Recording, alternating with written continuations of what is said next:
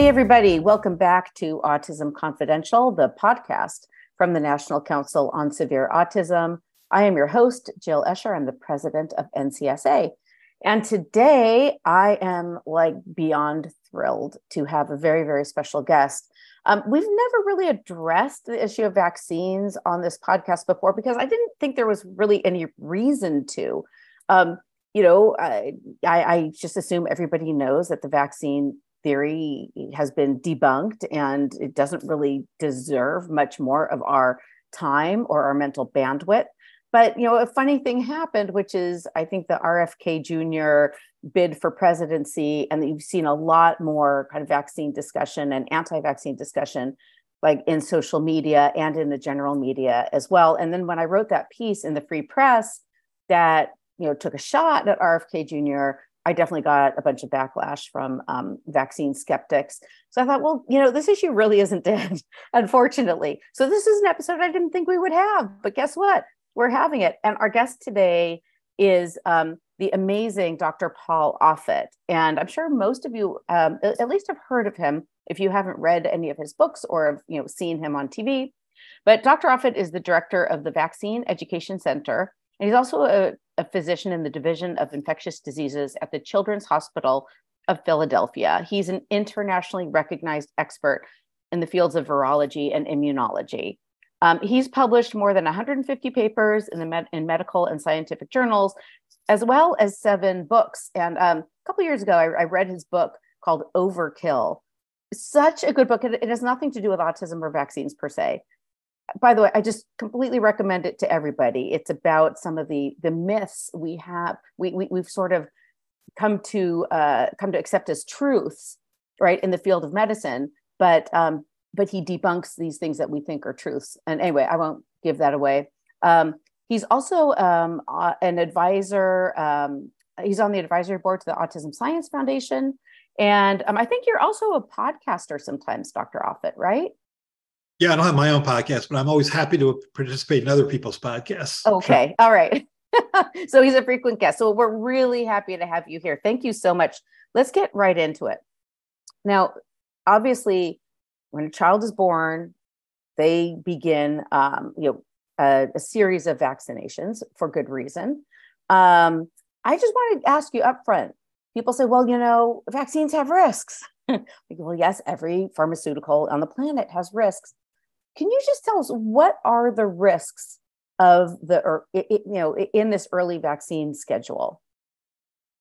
Sure. So I think, as you note, any medical product that has a positive effect, whether it's a drug or a biological, can have a negative effect. And sometimes the negative effect can be severe. I mean, we saw that with the COVID vaccines. I mean, here's a vaccine that clearly worked well, the mRNA vaccines, in terms of saving our life. But one of 50,000 people that got that vaccine could have myocarditis, which is inflammation of the heart muscle. It's generally short-lived and temporary, but it's real.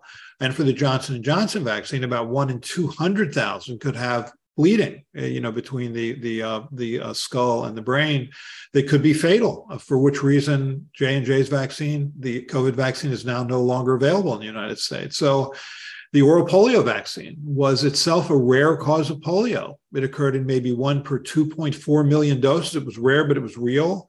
The yellow fever vaccine, for people over 65, about 1 in 1 million who get that vaccine can have pretty significant negative effect on kidney, liver, and lungs, essentially mimicking yellow fever. Yeah, there was a pandemic influenza vaccine given in 2009, primarily in Europe, that was a rare cause of narcolepsy. Again, about 1 in 55,000, rare but real. Sure, I think anytime you have something that has a positive effect can have a negative effect, but often the negative effect of the virus is far greater than the vaccine. For example, COVID is a far more common cause of bleeding and a far more common cause of myocarditis than was the vaccine. So it's always risk-benefit. I mean, there are no risk-free choices. When people say, look, I'm not going to risk taking a vaccine, then you're taking another risk. And I think people don't realize that, or at least they weigh those risks differently. They weigh the risk of giving something and having a negative effect being much greater than not giving something and having a negative effect, even though if the negative effect is the same, then the risks are the same. Right. And, I think people have become a little bit numb to the risks of not being vaccinated. right? I mean, if you have a child, the last thing you want is that for that child to get measles, you know, or mumps, or, you know, or hepatitis, right? I mean, but, you know, we tend to discount those risks because we live in the great comfort of the modern era, the modern highly vaccinated era, when we don't suffer, you know, those infectious diseases. So, but with you know, it seems like most of the fingers point to the MMR vaccine when it comes to the, you know, the people who are in the autism camp. What about the MMR vaccine? What are those risks? Right. So measles, mumps, and rubella vaccines is a combination of three live weakened forms of the virus. The only real risk of that vaccine is that the measles component can be a rare cause of something called thrombocytopenia, which is a lowering of the platelet counts. It occurs in about 1 in 25,000, 1 in 30,000 people. What you see is about 10 days, 14 days after the vaccine, you'll see these little so-called petechiae, which were broken blood vessels under the skin. It's short-lived, it's self-resolving, it doesn't have any permanent harm, and the virus does that to a far greater extent than does the vaccine. But that's it. I mean, that's a safe vaccine. But it's interesting. I would say the whole vaccine autism connection really took off with the notion that MMR vaccine caused autism. It was based on a February 1998 paper that was published in The Lancet by a British researcher named Andrew Wakefield. And it's really an amazing paper from my standpoint, from a scientist's standpoint, in this respect. It was really just a case series of 8 children who got the vaccine and then within a month developed signs and symptoms of autism. So this researcher, Andrew Wakefield, posited the following three impossible events. One, he argued that because these vaccines were given together as compared to separately, that somehow overwhelmed the immune system. Now, he could have easily done studies on these children to see whether they had a blunted immune response, but he didn't. Then he postulated that because your immune system was somehow blunted, that allowed the measles vaccine virus to travel to the intestinal surface, reproduce itself there in these intestinal cells, and damage the intestine. Now, he biopsied all these children. He could have easily seen whether or not there was measles vaccine virus in those cells, but he didn't. He just postulated it. Then he postulated because the intestine was damaged, that allowed for the entrance of brain-damaging proteins, which he also didn't identify, that would then cross the blood-brain barrier and damage your brain and cause autism. I mean, he just made it up. The most amazing aspect of that paper was that it was ever published. I mean, he didn't do anything to back up his point. Worse, as it turns out, he had a patent on a quote-unquote safer measles vaccine. He was basically paid by an injury law firm, that's the sort of legal services commission, to basically launder legal claims through a medical journal. 5 of those children of the 8 were in the midst of suing pharmaceutical companies. And this represented biological and clinical data. A couple of those children actually developed signs and symptoms of autism before they ever got the MMR vaccine. And nonetheless, he raised the nicest thing you could say about that paper is it raised a hypothesis. Well, it's a testable hypothesis. I mean, you're not asking how many angels can dance on the head of a pin here. This is a testable hypothesis, and it's been tested. So you can look at children who did or didn't get that vaccine, make sure you control for their socioeconomic background, their healthcare seeking behavior, their medical background, and see whether you're at greater risk of autism than if you're not. Because from the parents' point, I get this. I mean, my child was fine. They got a vaccine. Now they're not, the vaccine have done it. And so the study's been done 18 times in 7 different countries on 3 different continents, probably spending tens of millions of dollars showing that there is no association between these two things. But that's what gave birth to the notion of this vaccine autism association. And it's just never completely gone away. Well, it's all not just that. Then you had the people who would hypothesize that it was the mercury in the vaccines. Then you had the people who hypothesized that it was the aluminum in the vaccines. And then you had the people who hypothesized that it wasn't just the MMR, but it was that, you know, my child was given, you know, 8 different vaccinations in one well child visit. And then, you know, the next day spiked a fever, 105, and then had a seizure and then regressed into autism. I mean, you hear many, many, many different stories and ideas, not just the Wakefield idea. Right, no, it's like whack-a-mole. So you're right. I mean, so thimerosal was an ethyl mercury-containing preservative that was in vaccines up until about 2001. Vaccines for young children. Well, it's gone. It's been gone for more than 20 years. Has the incidence of autism dramatically decreased? I don't think. It has not. it's increased. And then aluminum is a light metal that's in the Earth's crust. I mean, assuming you live on the Earth's crust, which we pretty much all do, you're going to be exposed to aluminum all the time. We have mercury in our bloodstreams. We have aluminum in our bloodstreams. We have arsenic in our bloodstream, thallium, beryllium, cadmium. If you live on the surface of this planet, you're going to be exposed to light and heavy metals. The question is it at a level that's dangerous? And the answer is no.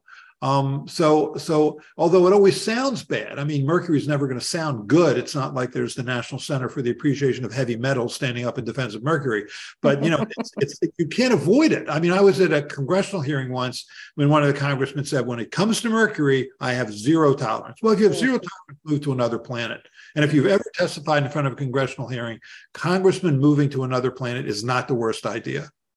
One thing that's always bothered me about the mercury hypothesis is that there is such a thing as mercury poisoning. I mean, that obviously has happened. And the outcome of mercury poisoning isn't autism. Like, there is a phenotype, right, associated with mercury poisoning. I mean, you can see whether it's Mad Hatter disease or what happened in Minamata Bay. You know, you can see this, and it's not autism. Right, the fumigated grain disaster in Iraq, the Minamata Bay disaster. First of all, that's methyl mercury, not ethyl mercury. And methyl mercury has a longer half-life, has a half-life of about 70 days as compared to ethyl mercury, which is 7 days. So ethyl mercury, which is a synthetic product, is just excreted from the body much more quickly. I understand how mercury it can scare people, but again, it's you need to ingest massive amounts, as was seen in those two poisoning events. And the mercury toxicities aren't autism. So again, it's false, and aluminum also is just a very common light metal that we all see. Now, there can be aluminum toxicity, but in order for there to be aluminum toxicity, you need to have kidneys that don't work well or don't work at all, and take massive amounts of aluminum, either in antacids or in intravenous fluid. So that's when you see aluminum toxicity, but otherwise you don't see it. And this notion that you're sort of being overwhelmed by vaccines, you know, when you're in the womb, you're in a sterile environment. When you enter the birth canal in the world, you're not. And very quickly, you'll have living on the surface of your body trillions of bacteria.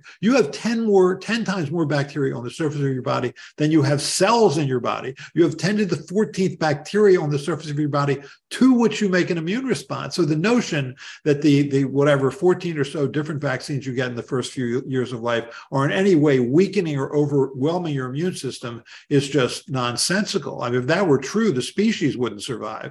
I mean, what I feel like sometimes when parents, and I understand how when you have this newborn child, or you bring the child in for the 2-month visit and you're watching them get laid down on that crinkly white paper and get 4 or 5 shots, it does feels wrong. But if you really want to scare yourself, just take a nasal swab, put it on a microscope slide, and then look at it. It's teeming with bacteria.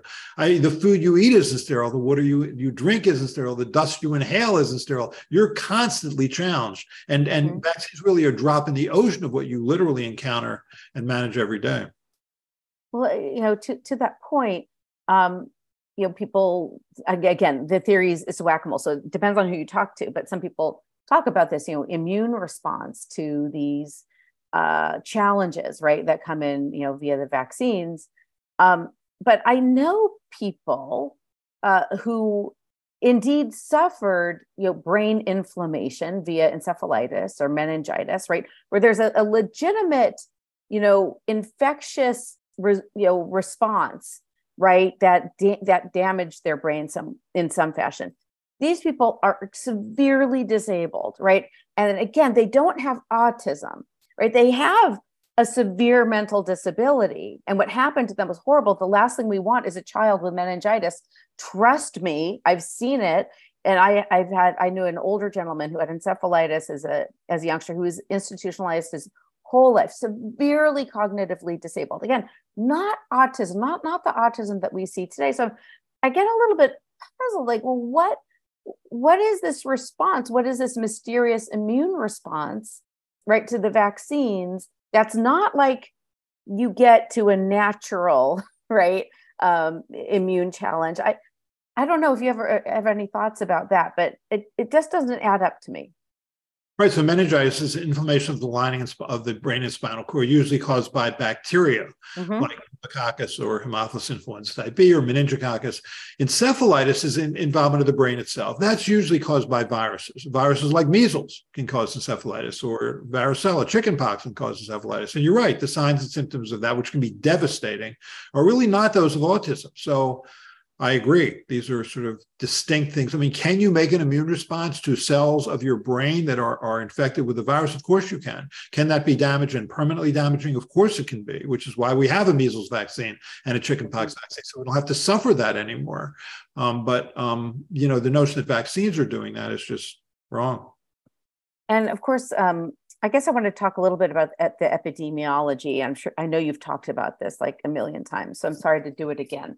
But, you know, people say, well, you know, Jill, you know, there, and I guess RFK Jr., I think, has also said this, like, there's no, I guess, placebo trial, or there's no, like, group that has been vaccinated and group that's been unvaccinated. And therefore, you can't come to any conclusions about the safety of the childhood vaccine schedule. How do you respond to that? He just makes things up. Throwing things up against the wall and hope something's there. So look at the probably the biggest vaccine trial ever done was the polio vaccine trial in 1954, 1955. 420,000 children got the polio vaccine. 200,000 were inoculated with saline, meaning salt water. That was a placebo-controlled trial. Usually the definition of a placebo, the FDA's definition, and the FDA, Food and Drug Administration, are the ones that regulate vaccines. Their definition is inert. And by what they mean is a substance that's immunologically inert, meaning you don't make an immune response. So you don't make an immune response to say sucrose, which would be, which could be a stabilizing agent in vaccine, or sodium citrate or sodium phosphate, things like that. You don't make an immune response to that. You don't make an immune response to salt, for example, when you eat it. And it also has to be harmless. So those sorts of buffering agents or stabilizing agents or emulsifiers are harmless and meet the FDA definition for placebo. So he makes up his own FDA definition of placebo and says, well, there are no placebo-controlled trials. So if you look at the trial, for example, the rotavirus vaccine trials, the rotavirus vaccine had the vaccine itself had the vaccine, meaning these live weakened forms of the virus, and then these buffering and stabilizing agents, and then the placebo didn't have the vaccine itself. So therefore, there was nothing immunological in it, and that served as a placebo. And so he's right to the extent that there are some examples where there's not a placebo-controlled trial, and that's when, for example, the pneumococcal vaccine. So pneumococcus is bacteria. It causes meningitis, bloodstream infections, and pneumonia. And so there was a vaccine called PCV7, which just meant sort of a conjugate pneumococcal vaccine that had 7 serotypes in it, that was introduced in 2000. Well, sort of years later, there was an updated version, if you will. It was PCV13. So it had 6 more serotypes. So the control in that study was PCV13 was tested against PCV7, because you couldn't give a placebo to children knowing you had a vaccine that worked, knowing that PCV7 vaccine decreased the incidence of sepsis and decreased the incidence of meningitis and decreased the incidence of pneumonia and ear infections, and then give a placebo to children. That's not an ethical study. The World Health Organization makes it very clear that's not an ethical study. And nonetheless, Robert F. Kennedy Jr. points to that as an example of how we don't have placebo, because he's perfectly willing, presumably, to put that other group in harm's way. I mean, it's this sort of casual cruelty of the placebo-controlled trial. You can't do a placebo-controlled other. Any more than if you had a new inactivated polio vaccine, you could do a placebo-controlled trial there to make sure that, you know, it works. It's just, it's actually, this is emotional for me only because I'm a child of the 50s, so I certainly remember the polio vaccine. I have friends who were victims of polio, and we talk sometimes about, they're obviously older than I am, but, you know, we talk sometimes about, you know, the anti-vaccine sentiment, and they cannot believe it. Like they've suffered so much in their lives. They just can't believe how ignorant people are about, you know, how important vaccines are to young children who are so vulnerable. No, we do placebo-controlled trials because the FDA requires it. But back in that day, Jonas Salk didn't want to do a placebo-controlled trial. He had tested this vaccine in about 700 children in the Pittsburgh area. It worked. It appeared to be, meaning it induced an immune response that he believed was protective. He couldn't conscience inoculating first and second graders in the 1950s with salt water, knowing that some of them were going to suffer this disease. And in fact, there were 6 children died in that study, all in the placebo group. There were 36 children that were paralyzed in that study, 34 in the placebo group. Such is the nature of placebo-controlled trials. I mean, with the Moderna trial, the Moderna COVID trial, right? You either got the vaccine or you got a placebo, which was basically water. Well, there was a death in that trial in the placebo group. So that man wasn't lucky. But he lost that flip of the coin. And such is the nature of placebo-controlled trials. I mean, we're very casual about the fact, knowing that there are going to be people who risk. I have a friend from North Carolina who volunteered for the Moderna trial. And about 2 days after he got whether it was going to be either vaccine or placebo, he had headache and he had a sore arm and he had low-grade fever. And he said to his wife, yes, I got the vaccine. He got the vaccine, yeah. Yeah. Well, I wanted to ask you about...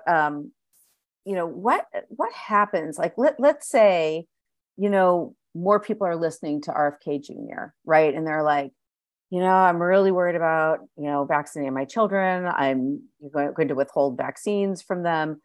You know, at what point does that become a danger to either that child or the broader community because of the withholding of vaccines? You know, I think you need look no further than events that occurred in Samoa in 2019. And this was an RFK Jr. phenomenon. So in July of 2018, there were two children who were given an MMR vaccine who died within minutes of getting that vaccine. The reason they died is the way the vaccine is given in Samoa is it comes in a powdered form and it has to be reconstituted with water. The nurses made a mistake. Instead of reconstituting it in water, they reconstituted in it with a lethal dose of a muscle relaxant, which they gave to those two 12-month-old children who died within minutes. Now, that within about 2 weeks became very clear as to that's what the problem was. It wasn't the vaccine. It was the nursing error. He was all over that.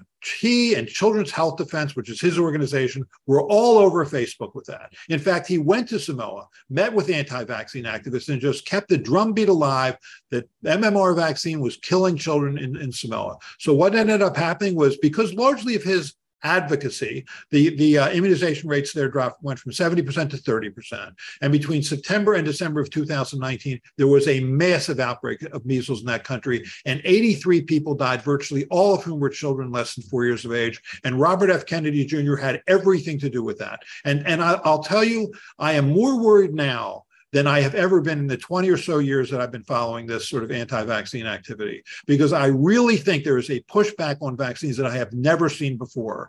I mean, now 1/3 of American parents will say they don't think vaccines should be mandated for school. Do that. Go back to where we were in the early 70s. The school mandates have been in place for decades, but in the early 70s, they really weren't enforced. And so there were massive outbreaks of measles. In 1971, there were 150,000 cases of measles. And, you know, for every 1,000 case of measles, there'll be a death. Do I think that we are on the verge of once again seeing measles outbreaks and seeing measles deaths? Yes, because that is the most contagious of the vaccine-preventable diseases. So that's the one that comes back first. And that's what you're seeing now at some level in this country. We eliminated measles by the year 2000. But now, because of an erosion in vaccine rates, you're seeing measles come back. And that virus can kill you. And people don't remember that. I mean, we listen to sort of Jenny McCarthy when she went on Oprah. She said, you know, I'll take the freaking measles every time, because she doesn't remember what measles was. I do. I remember what measles was. I trained in Baltimore. I did my medical school training in Baltimore, and there was a massive outbreak of measles in North Baltimore, and our hospital was flooded with measles. And there were, you know, it's just children can die from measles. Just looking at a picture of a child with measles fills me with terror.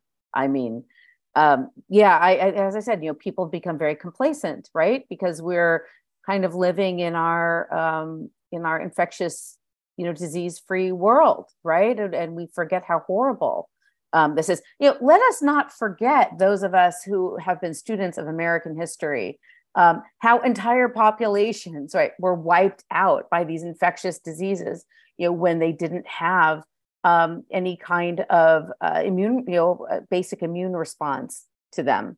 And like, you know, just talk to Native Hawaiians about what happened. I mean, you have to be crazy to want to go back, right, to the days, right, when people were so vulnerable to infectious diseases. I mean, my goodness. Yeah, you know, just the one. No, if you look at people with measles, children with, by the way, there was a measles case in Montgomery County just in the past couple of days, so this is now fresh in my mind, but when kids come into our emergency department with fever and a rash, they ask old people sometimes like me to come down and take a look because I've seen a lot of measles. I can tell whether someone has measles in 30 seconds. They're sick. And they often, you know, the light is down in the room, they're looking down, they're so-called photophobia, meaning intolerance to light, because they have a mild encephalopathy associated with measles. Mm-hmm. And if you get chest x-rays on children with measles, one half will have an abnormal chest x-ray. Not all have clinical pneumonia, but half will have an abnormal chest x-ray. That is one bad virus. And we just sort of don't realize that anymore. And hopefully we don't have to realize it again, but I do worry.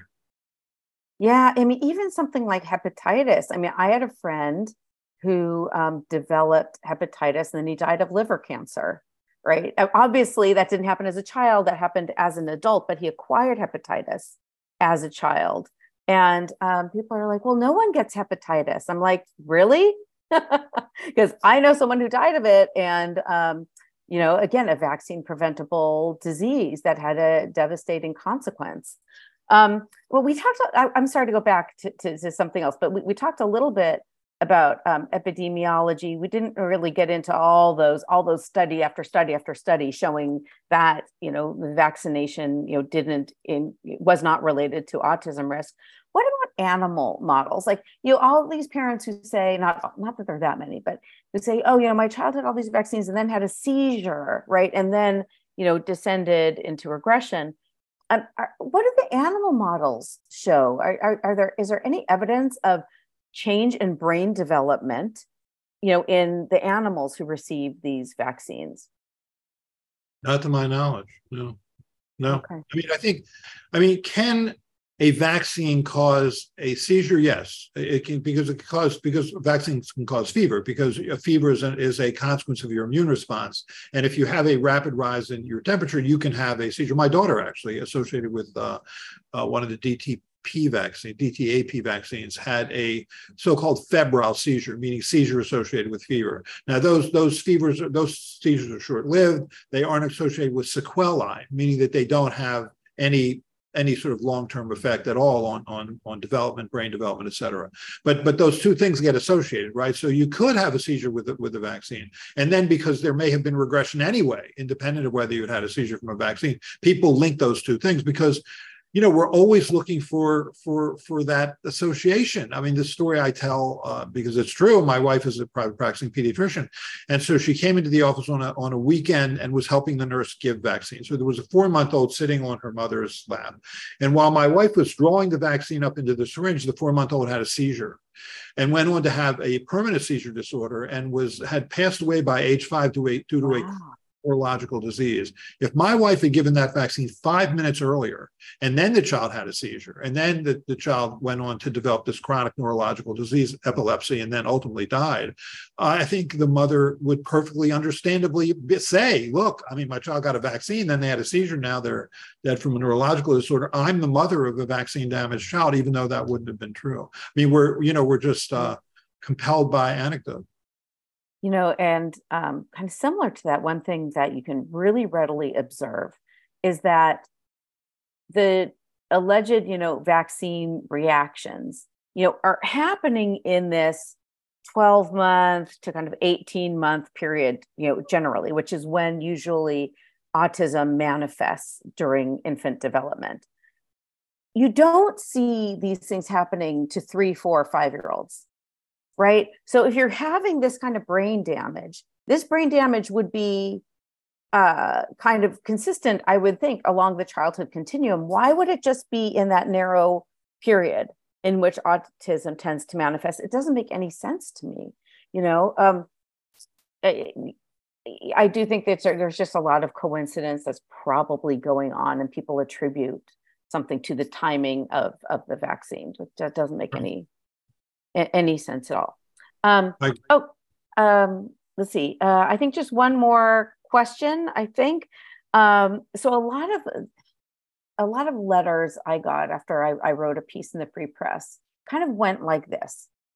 Jill, autism rates have been increasing. We don't really know what's causing it. We should not let any hypothesis off the table. We should be pursuing with vigor every possible risk factor for autism. Why are you telling me that we should, keep, vaccines off the table? And, my feeling is like, I'm personally someone who is very, very interested in what is really causing autism.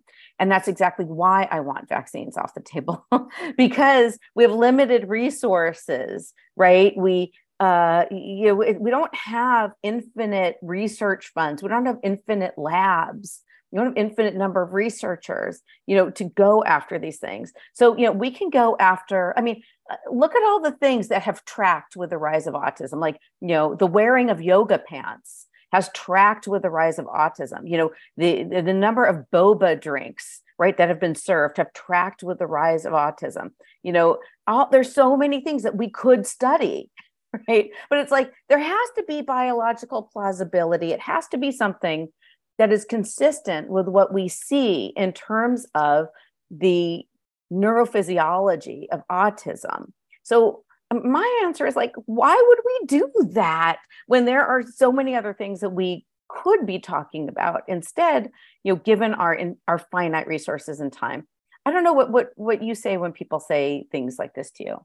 I completely agree with you. When Andrew Wakefield raised that question about whether MMR caused autism, that was a very well-studied phenomenon. Millions of dollars were spent basically chasing a fruitless dead-end hypothesis. Same thing was true with ethyl mercury as a preservative. I think the same thing has been true basically with aluminum as an adjuvant. I think the public health and academic community has responded by looking at the vaccine autism question hard. And were I the parent of a child with autism, I would be pretty angry at this point that so much money has been devoted to something that, one, doesn't make a lot of biological sense, and two, doesn't make much clinical sense. And yet, I think that money could have been far better spent on resources or looking at other more valid hypotheses. Alison Singer, who's head of the Autism Science Foundation, was kind enough to ask me to be on the board of her organization. But what I love about that organization is that they just try and look at the science that makes sense rather than just following these sort of public fears, these sort of cultural concerns that really don't make much biological sense at all. So I'd like to wrap it up. If you could give a message to the young parents of America or the world, just your sage advice to them, what would it be?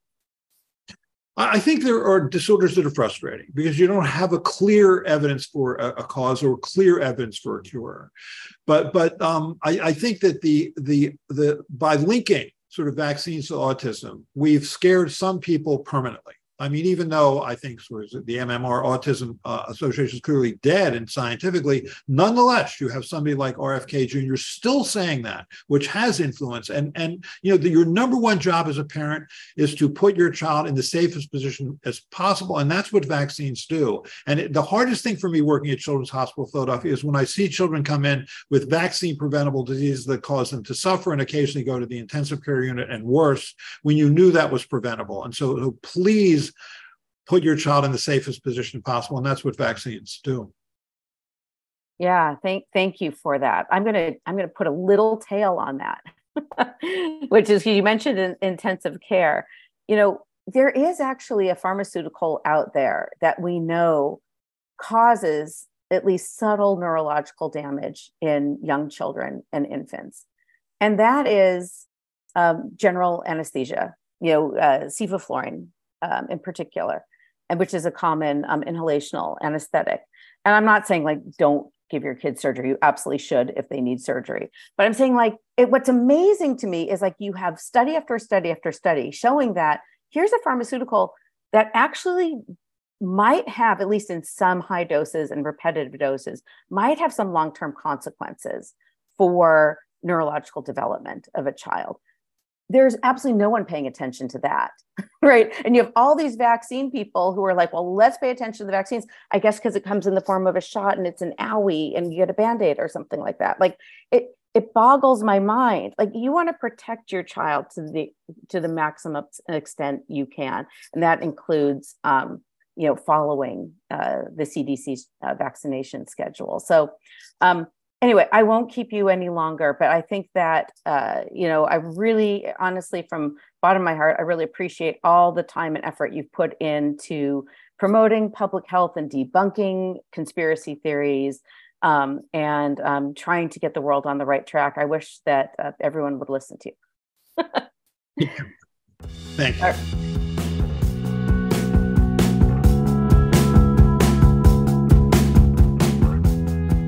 Thanks for tuning in to Autism Confidential. If you'd like to learn more, share an idea for an episode, or become a sponsor, please visit us at autismconfidential.org. The views expressed in this podcast are solely those of the individual speakers. Content presented is for informational purposes only, and we do not provide any medical or legal advice.